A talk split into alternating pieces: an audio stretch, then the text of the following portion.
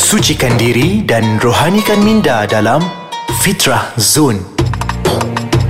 Assalamualaikum warahmatullahi wabarakatuh. Bismillahirrahmanirrahim. Alhamdulillah bersyukur kita kepada Allah Subhanahu wa taala pada hari ini, pada hari yang mulia ini, pada waktu yang baik ini bertemu semula kita sekali lagi di podcast Ais Kacang di segmen Fitrah Zone bersama saya Muhammad Jazdan bin Abdullah bagi membincangkan satu tajuk yang disebut sebagai taubat.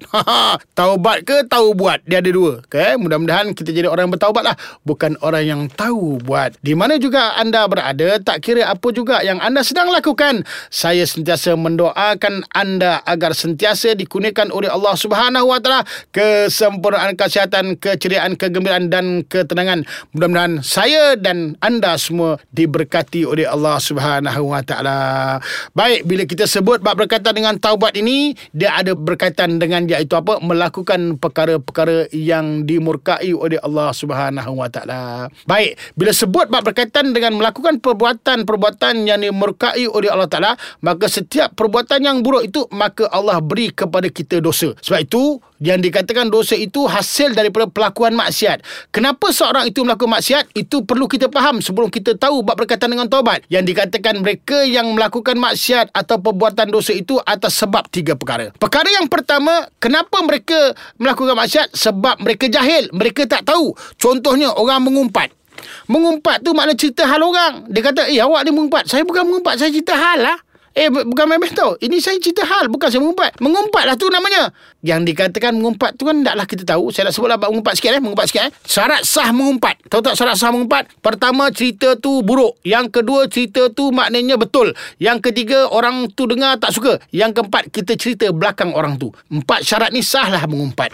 Maknanya Kalau kita mengumpat Maknanya itu satu dosa. Sebab apa? Kadang-kadang orang tu mengumpat sebab jahil. Dia tak rasa benda itu dosa.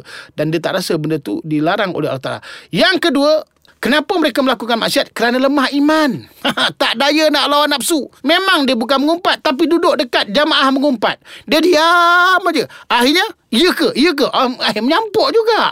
Uh, sebab apa? Lemah iman. Lemah iman. Itu perkara yang kedua. Dan perkara yang ketiga, sebab apa mereka itu melakukan perkara yang buruk ataupun disebut maksiat, terperangkap dalam keadaan. Kadang-kadang kita tak buat. Tetapi apa? Kawan-kawan kita, keng kawan lah. Keng kawan kita ajak benda ni. Uh, sekali try. Try babe. Try babe. Maka akhirnya kita pun membuat atau melakukan maksiat. Sebab itu, orang yang melakukan maksiat ni sebab tiga perkara. Tetapi disulami juga dengan tiga perkara lain lain. Tiga perkara lagi. Iaitu apa? Perkara yang pertama, kenapa orang buat maksiat juga? Sebab peluang ada. Peluang ada, babe. Kalau ada peluang, jadi tak maksiat? Jadi. Yang kedua, masa ada. Masa nak melakukan maksiat tu ada tak? Ada. Ha, maka jadi. Yang ketiga, tempat. Tempat ni pula ada. Jadi tak? Jadi. Tapi kalau peluang ada, masa tak ada, tempat ada, jadi tak? Takkan jadi. Kalau peluang tak ada, masa ada dah. Tempat pun ada, ready. Jadi tak? Tak jadi. Peluang ada, masa ada. Tempat tak ada. Dah goreng-goreng, tempat tak ada. Jadi tak? Tak jadi. Maknanya, kalau kita ada tiga perkara ini, maka memang kita akan terdedah untuk melakukan perkara-perkara yang mengundang dosa daripada Allah Subhanahu Wa Taala.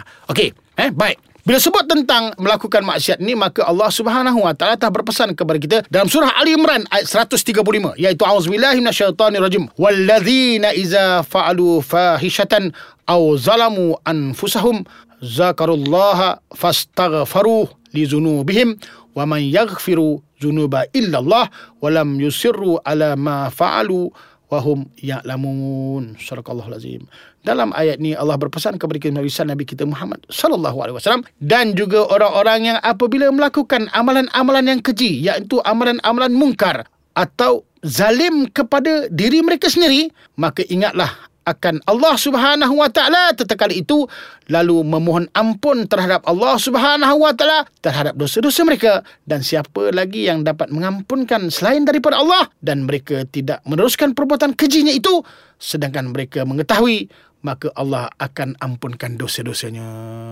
Jadi bagaimana yang dikatakan sifat taubat?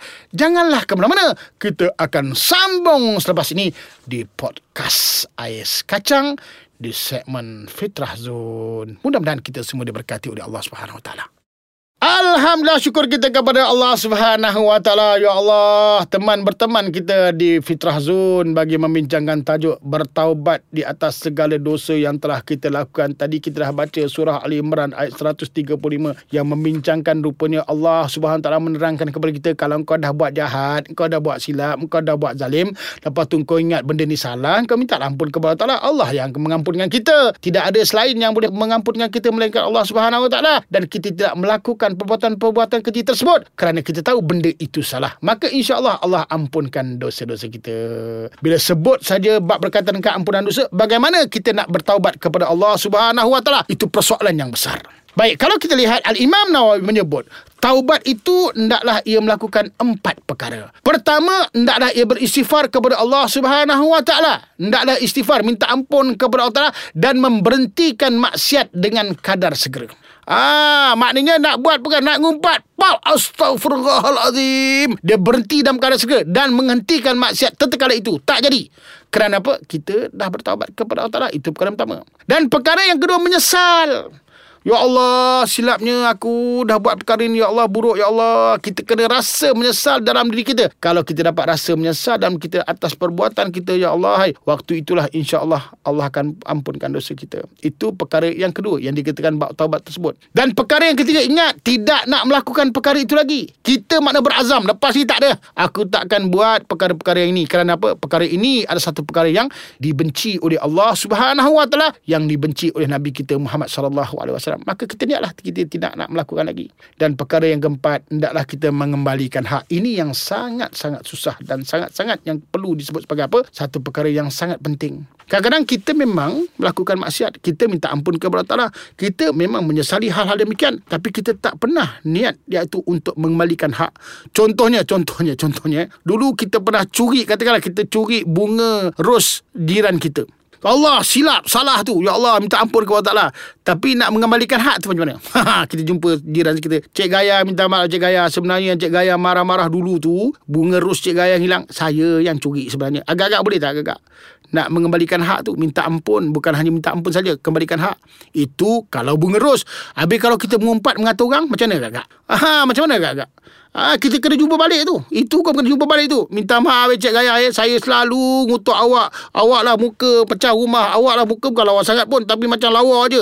Perasan awak tu. Selalu kita kata macam tu. Maka waktu tu kita minta ampun Cik Gaya. Selama ni sebenarnya saya lah yang memakai hamun yang mengumpat Cik Gaya. Boleh tak kakak? Belum kita sempat cakap dan lebam biji mata kita. Di belasahnya kita. Nampak tak? Oleh sebab itu nasib baik Islam ini datang dengan hikmah. Maka sekadar kita minta ampun dah saja. Iaitu minta ampun ya Cik Gaya. Dari hujung rambut sampai hujung kaki. Kerana kalau kita menyatakan benda itu takut-takut iaitu niat untuk minta ampun itu tidak akan terlaksana. Betul tak?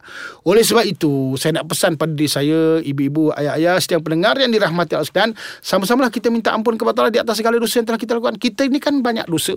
Tiap hari buat dosa. Daripada segi dosa zahir dosa batin daripada segi dosa dengan anak kita berdosa dengan isteri kita berdosa kalau suamilah dengan mak ayah kita berdosa mak ayah pula anak pula anak berdosa dengan mak ayah derhaka. Nah ini sebab apa ha, kita dosa dengan guru-guru kita, tak hormat dengan guru kita, melawan guru kita. Lagi apa dosa yang tak pernah kita buat? Semua kita buat. Tetapi perkara yang baik, yang paling baik hendaklah kita minta ampun kepada Allah Taala. Nabi sallallahu alaihi wasallam mengajarkan kepada kita, Nabi sendiri pun minta ampun kepada Allah Taala itu satu hari sebanyak 70 kali. Setengah hadis disebut sebanyak 100 kali. Kerana apa?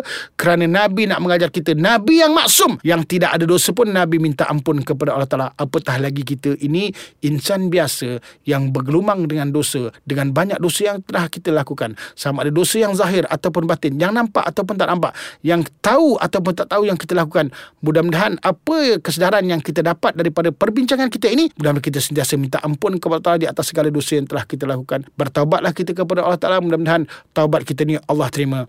Minta ampunlah kepada Allah Subhanahu Taala mudah-mudahan Allah ampunkan dosa kita. Khususnya minta ampun kepada Allah Taala minta ampun kepada manusia yang telah kita buat perkara-perkara yang buruk mudah-mudahan dengan keampunan daripada manusia dan keampunan daripada Allah Subhanahu taala kita akan Allah selamatkan kita daripada apa? Daripada azab api neraka. Sebab itu berdoalah kepada kita dan buatlah baik kepada kita ini supaya kita ini jadi orang yang soleh dan solehah. Berdoa agar Allah jadikan kita ni orang yang sentiasa berhidayah kepada Allah taala dan mudah kita ampunkan dosa orang lain terhadap diri kita. insya-Allah kita sentiasa minta ampun kepada Allah taala dan orang yang pernah kita buat iaitu yang buat dosa. Mudah-mudahan Allah jadikan kita golongan orang-orang yang Allah pilih jadi hamba Allah yang Allah bantu supaya kita jadi orang yang soleh dan soleha. Cukuplah untuk perkongsian hari ini. Mudah-mudahan kita semua diberkati oleh Allah SWT. Dan saya akhiri kalam saya ini dengan wabillahi taufiq wal hidayah. Wassalamualaikum warahmatullahi wabarakatuh.